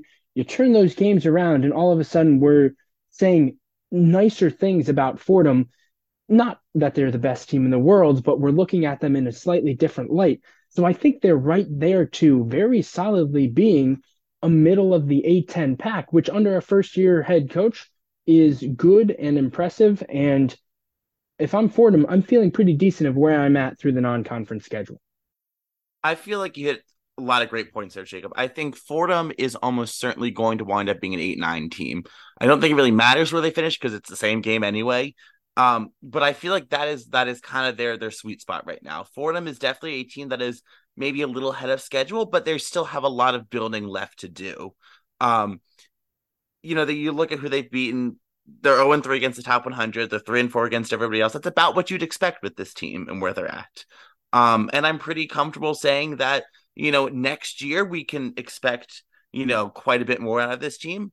But I think right now where they are, I think you know the eight nine spots probably where they're going to wind up. They'll probably end up ahead of Loyola Chicago. Um, they'll probably stay ahead of Duquesne, but um, I think that's you know I think we we're all in agreement with where we think Fordham is right now. So we're going to go ahead and move on to number 11 Duquesne, who's kind of in a bit of an opposite position from Fordham. Dan Burt has been around at Duquesne since 2014. Um, his first seven years, they had at least 18 wins every single season. Five of the first seven years, they had 20 plus wins. And then COVID hit and everything fell off the rails. During the COVID season, they managed just five wins. The following year, they had 11 wins. Last year, they recovered quite a bit, had a nice 9 and 12 season, went 500. Um, but this kind of feels like a make or break year for Dan Burt in his tenure at Duquesne. I, am seeing very emphatic nodding here. Um, and also just from from Duquesne folks I've also talked to. I mean, they I, I, think Dan Burt tried to set himself up for a little bit of success. The strength of schedule is pretty darn weak. It's 313. The opponent success is 317. Their best win is 122 Kent State. They beat Pitt, but that's not a super sexy win. Um, they lost pretty bad to 260 Little Arkansas Little Rock. um, you know, none of their stats are gonna really jump off the page at you. They're 313 in the country and shooting free throws. They're shooting just 63%. They're 323rd in, in three-point defense. I mean, a lot of these things just I worry that Dan Burt's just kind of been punching all the wrong buttons recently. Um, which is a shame because the Atlantic 10 is better when Duquesne is better. And it's not to write this season off because they have a lot of time to still turn this thing around. But this is a fine line for Duquesne right now that they have to end up on the right side of, or this could be the end of the line for Dan Burt. Yeah, no, I don't disagree with you, Daniel, at all. I'm 100% agreeing with you. I mean, especially with Duquesne having brought back pieces like uh, Megan McConnell, um, Anna Towson, and also Precious Johnson and Tess Myers, having those big four pieces back and not losing many people, and also bringing in a transfer from Indiana. I believe, I think, I forgot who it was, but bringing in that transfer from Indiana should have helped out like greatly, which is Keandra Brown. Like, I feel like the pieces haven't meshed together, and they're probably there's stuff that could be going on behind the scenes that we aren't seeing in the media as much as you may think. So there could be that like there could be some stuff that the team isn't agreeing on that te- like stuff isn't gelling correctly as they were expecting. And kind of seeing them at like 500 going into like the d- biggest part of conference play and having a win already over Fordham actually in overtime funny enough. Um that win didn't seem very very like confident for me. Like I didn't feel like it was a confident win. I feel like that win could have been anybody's at any point. It could have even been UMass's if UMass like suddenly made a random appearance, just based off how these two teams had actually played. So really, this Duquesne team is actually making me a little concerned about what they're gonna be like in conference play, especially since they're opening up against Dayton. You never know what can happen. And these are both two teams that have already played in conference too. So they only have 17 games left before we even start conference play up. So you never know. My question for Duquesne is what is the difference between you and a Richmond and a Davidson and a St. Joe's, the teams at the top of the list right now who had most of their players returning? What is that difference? Because I don't know, but Duquesne could have been one of those teams and they aren't. At least not right now. Now, who knows how things will shake out in A10 play, but they didn't perform like it in non conference action. Why? I don't know, but if they don't fix it, it's a problem. We're all on the same page with what needs to happen for Duquesne. And this is the big the big final 17 games for them. They have to find a way. They've got one of the best, most all around players in Megan McConnell. Who else is going to step up behind them? Is Tess Myers going to make a larger jump in terms of scoring the basketball? She hasn't been quite as productive as we've thought. The team needs to gel together. They've had enough time together. It hasn't happened yet, and time is starting to run out of their hourglass. And make it or break it. You said it right off the beginning, Daniel. That is the story for Duquesne here in these final 17 conference games for them, it is make it or break it time. We'll see what happens. And to your point about what is the difference between Duquesne and the upper echelon teams that have had a number of returners, the very much same applies to GW, the number 12 team in our rankings today. They're the only team down here that is above 500, um, but at what cost? Um, there's not a whole lot that I can say about GW that longtime listeners of this show have not heard me talking about already. GW extended Caroline McCombs prior to this season, which was not known to us at the time. They announced it once the season started. Um, we don't know how long the term is because GW is a private school and that information is not foyable. But the fact remains GW extended Carolyn McCombs because she interviewed for the Pitt job last year. This is where we're at now. GW, as they have been for a number of years, is an elite defensive team. They're eighth in the country in defense. They allow only 51 points a game. Their offense is putrid. I love this team with my whole heart. I have watched this team for 25 seasons. I am 24 years old. I was born November. Or sorry, I was born in September. I started going to games in November of 1999. This is my relationship with GW. This is how deep it runs. This is the worst offensive team and offensive run stretch of teams that I have seen in my lifetime of GW women's basketball. It is very frustrating to watch because the talent is there. And very much like with Duquesne, what is the difference between this GW team and the Richmonds and St. Joe's teams that we have seen above us? Right? Like they have continuity, they have everybody back, they have Nia Robertson, they kept her for another year. She easily could transfer up to a power five and be possibly become a WNBA lottery pick. I mean, not necessarily lottery, but she has that level of potential. And yet GW just can't figure it out. They have one win above a net team that is better than 200. That's Manhattan on the road. Their second best win is 267 Howard. Their strength of schedule is 301. And I mean, you look at their offense, they're 275th in the country, and it's probably only going to go down from here. I don't want to spend too much time harping on GW. I've talked about this team a lot over the years. I don't feel like there's much more to add. Um, this team is what it is. They are great defensively. They cannot score the ball. And I'd love to be wrong about them, but I feel like this is where we're at. And I don't see it changing considering this is what the future looks like. I do just want to say this, just kind of to take away from the rose tinted glasses again. Daniel, I 100% agree with you. Please know this. They concerned me a lot especially with how they played against Hampton at home. They should not have played that horrifically. Bottom five team in the country, Hampton. Yes. Hampton, to my knowledge, still has not won a game. So, and I'm looking at it, they have not won a game this season still. Stone, they had a close game at one point against Stonehill where it shouldn't have been a close game and they finally pulled away. But the fact that it's just like these two teams, which are bottom five teams in the nation, that they like struggle to get over the finish line in one of these two games is very concerning for me. So that's just my input on this. Um, I've I know a lot of us were expecting GW to kind of be up towards the top, and well, with their new name change of the Revolutionaries, you never know what can really happen in a revolution, especially um, with the Minute Woman involved, if you want to think of it that way. Um, so if no one else has anything going for GW, Jacob, I feel like you may, but if not, we can move along.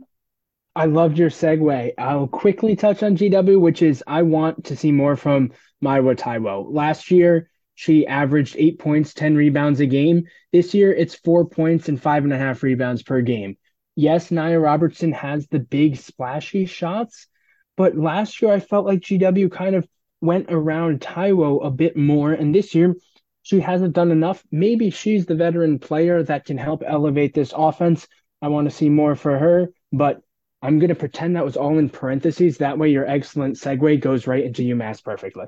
Well, you've heard it from the revo- about the revolutionaries. Now we got to go from the Revolutionary War over to the lovely Minute Woman of UMass.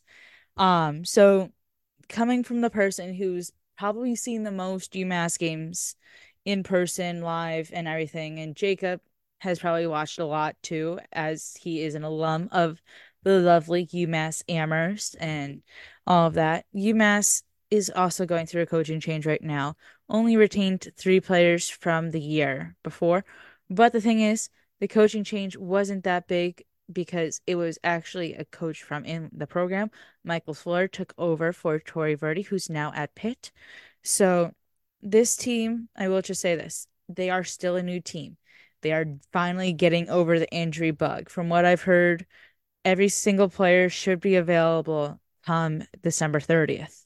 Um, Mackenzie Jones should hopefully be making her debut soon, but she has been available. But then there's been like obviously there's been hiccups with injuries and everything, but this Minute Woman team was dealt a tournament like a returning championship team like Dayton was last year.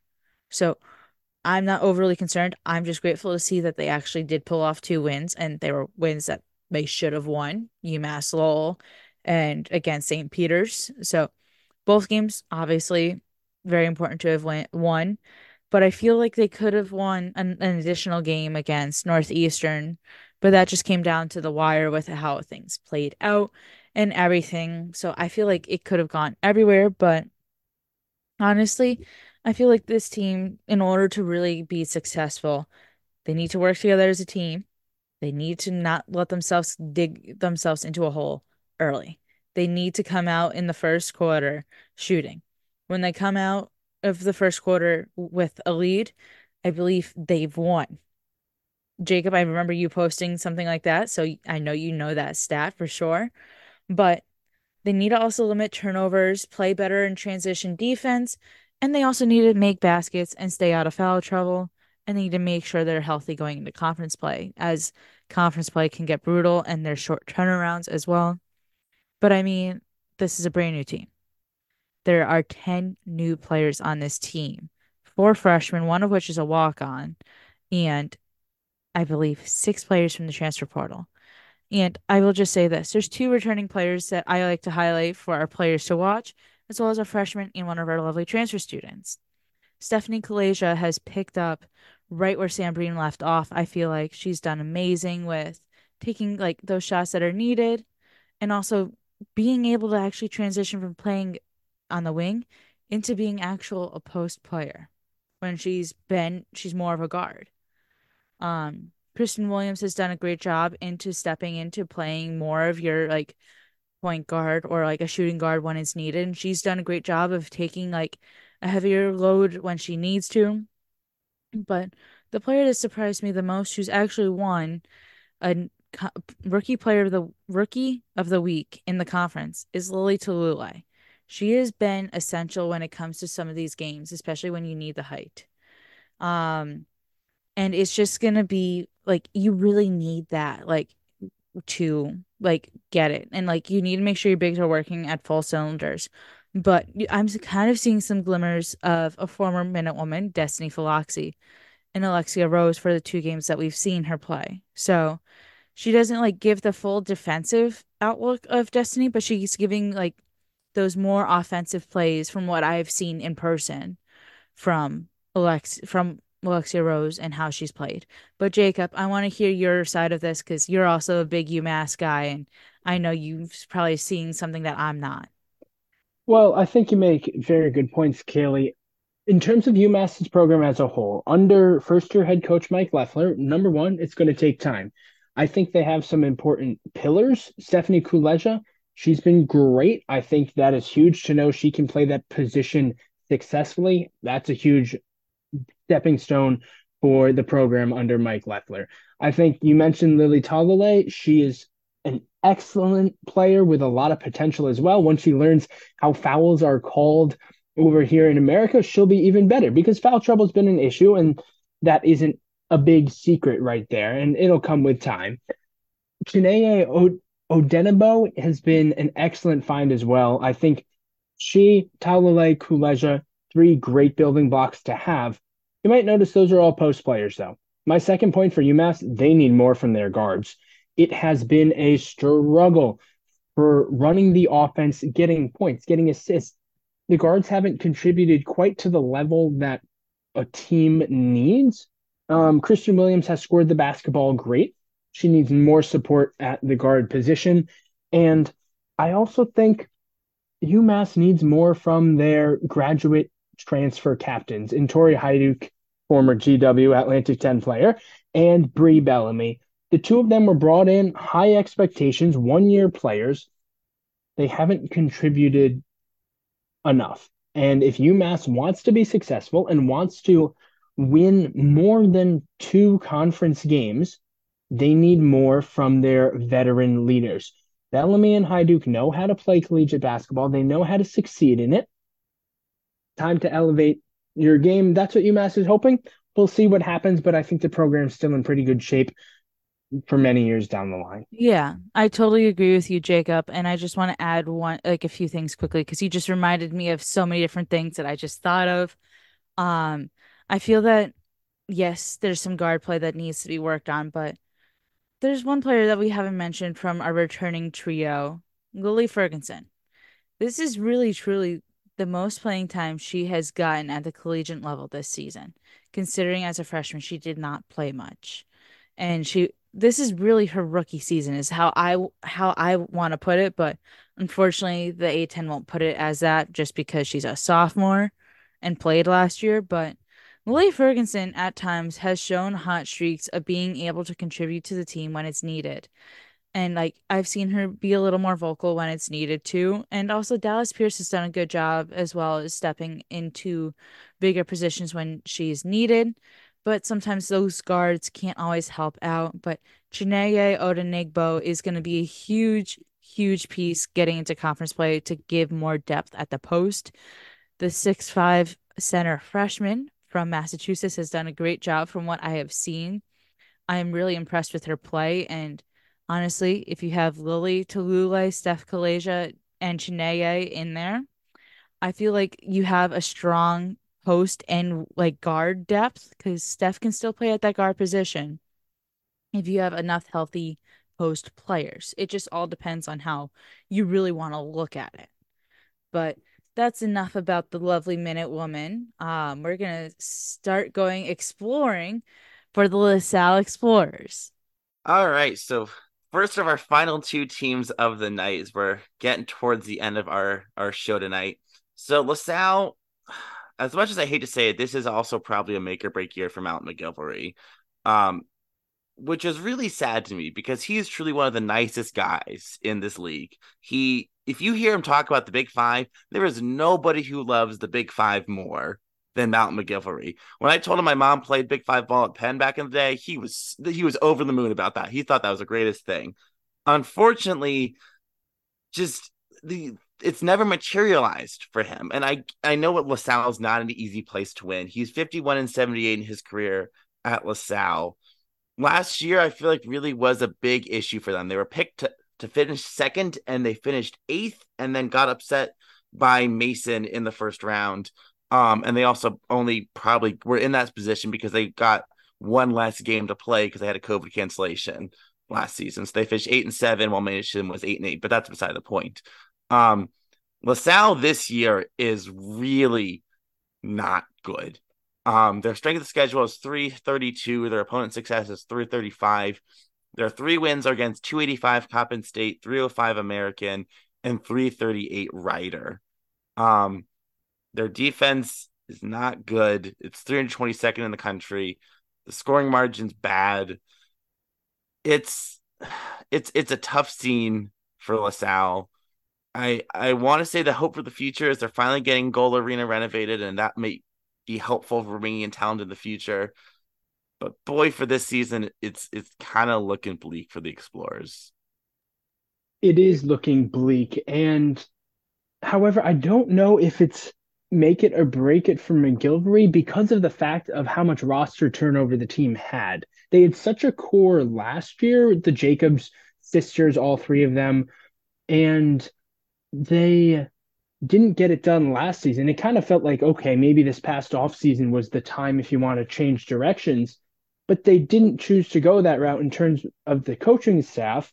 Well, maybe he gets another year to see it out or another two years with this new group of players. I don't know if they want another big restart like they've had this past offseason. So, oh, Kayla Sproul, she was the other one who left LaSalle. And so you lose those four players, but you keep the head coach. Maybe you give him another year or two. But either way, yes, they are not a good basketball team this year. Yeah, no, I totally don't disagree with anything that you have said. Um, one thing I do just want to mention is LaSalle, in order to have a chance of staying out of the pillow fight, which honestly they're not going to get out of the pillow fight, if I'm going to be honest with you, they need what they need to do to be more successful in conference play is they need to limit turnovers, be able to rebound the ball more, and also to be able to make more shots and also make three throws when it gets down to crunch time. I mean, I I've looked at glimmers of them in their Villanova game and it just did not look it did not look like they had had all the pieces there and I feel like maybe the Jacob sisters all leaving for greener pastures kind of maybe hurt them in the off season, but you never know what's going to come your way, especially when you're the Bonaventure Bonnies. So with that, we now have hit our final team for covering tonight. Um, the lovely St. Bonaventure Bonnies, who now actually have gone through three, I will say two coaching changes, probably within the mix of two seasons, with Jesse Fleming getting hired midway through, fired midway through the season, and then having a new coach step in for him for the remaining of the season. But they're bringing back a very familiar face to this Bonnie's program. They're bringing back John uh, Jim Crowley, who had probably the best stint in Bonaventure history for the Bonnies on the women's side, outside of Mark Schmidt, of course, on the men's. But again, men don't matter tonight because this is all about the women's. This is the women's basketball podcast. Um, but anyway, this team is going to be going through a lot of growing pains. They have a very small roster this year. I believe their roster is like only a 10 players, maybe smaller. Yeah, 10 players. So with that is going to be um it's kind of going to be an interesting team for them. I haven't been able to see much of them um just be just based off of what I've seen, but this Bonaventure team needs to be able to pull together wins when it's needed as well as just being able to like really limit their turnovers and grab rebounds and like get some more of the basket like make more baskets. That's all I got really based off of what I've just read off of like the general box score, which is what I said about LaSalle too, if I'm gonna be honest with you. But Mr. Daniel can give us a better idea. Yeah, I mean, the I, I think the Bonnies of anyone in the pillow fight right now probably has the best future. I, think Jim Crowley's going to build this program back up. I mean, he got him to a Sweet 16 years ago. Um, their losses are bad and they're many. They lost to 288 Niagara, 270 Binghamton, 243 Buffalo, 228 Colgate, 226 Canisius. They have five losses to teams that are 225 or lower. Only one of those losses was single digits. They're 303rd in offense in the country. They're 330th in assists in the country, and they're 337th in blocks. There's not a lot that this team does great on paper. They're a very together team because they have to be because their roster is 10 players. Um, that I think is the smallest roster I've ever seen start a season. I've seen teams end with fewer than that, but to start is that raised eyebrows. Um, but smallest, it's year one. Smallest team that I've seen is UMass when Tory Verdi first started. Yeah. Actually, when he had to recruit women's soccer players to play for him, I believe. Yeah. But anyway, back to the Bonnies, if Daniel has any more. Uh, that, that that was kind of all I had. Their best win is 267 Youngstown State, which is the Penguins. That's a great name. That's that's all I got. We have made it through 15 teams tonight, folks. Thank you for sticking with us. We got one more segment for you. We're going to turn it over to Kaylee to introduce it. Yeah. So this last segment is I want to hear some hot takes from you guys. I mean, I have a big old list here, but uh, and I'll gladly start us off. Jacob have some a few ready for us, but um, mine include, well, I feel like the top five, this is in no order. Please know this. No order at all. I feel like the top five is going to consist of St. Joe's, VCU, Richmond, George Mason, and Davidson. And then Rhody, I've right right now I'm not fully confident on Rhody. I'm gonna say Rhody's gonna be middle of the pack. So I'm saying seven or eight and I feel like their base Rhody's basement this year is eight, and their ceiling is number three right now. With where where they stand is how I feel. But then also, my pillow the pillow fight, all of these teams have been towards the top, in my opinion, with the exception of Loyola in the past few years. UMass, Duquesne, George Washington, LaSalle, St. Louis, Fordham, and Loyola Chicago, all fighting in that pillow fight. So that's where I currently stand with it. But UMass could also pull off some surprising wins that we don't expect. Like they could pull off a random win against G, I don't know, a George Mason that we're not expecting, or a or another win like a lovely um St. Louis. I'm not gonna go any higher than that, but George Mason George Mason's at home this year. There's not gonna be any birdie Birds, unfortunately. But Jacob, what do you have for some hot takes? Hot take number one is that there after a lot of coaching turnover the last couple of years there will only be one head coaching change in the atlantic 10 i guess that's not a hot take that's more just common sense but still there will only be one head coaching change at the end of the year. I'll leave that open. Maybe that's any school. Who knows? Uh, hot take number two is that rhode island will finish second in the conference behind davidson. I know you kayla you just said that their ceiling was three I think there too. I thought of putting St. Louis up near the top as well, But yeah, Rhody will be number two. And I learned last year, it was my first big lesson that non conference records, non conference power rankings, they don't mean that much. I got tricked badly with them last year. I think some of the teams at the very top, maybe a Richmond or so, maybe George Mason, I don't know, let's see yet, might not be double bye teams. But Rhody's number two in the conference. That's my hot take. And I'm gonna I'm sorry, I'm a UMass fan through and through. Boo Rhody. I am sorry. Boo Rhody. I do not like Rhody. I you were very lucky I did not start bashing him as bad as I had initially thought. But that's just because I've grown up, born and raised in the maroon and red, uh, maroon and white. So I just believe the maroon and white. That's just me personally. But anyway, to end us off for the night, Daniel, what do you got for us? All right, I got three for us. Um, my first one is I think Dayton is in the top eight. I think Dayton's going to find a way to to make their way into the top eight. It's going to be a weird season. Um, but I and I, and my second one, kind of in a similar vein, I think Loyola Chicago finds a way to avoid the pillow fight. I I I I, I kind of like what I'm seeing from them. I don't know, maybe just fool's gold from watching them play Iowa, but I like where they're at right now.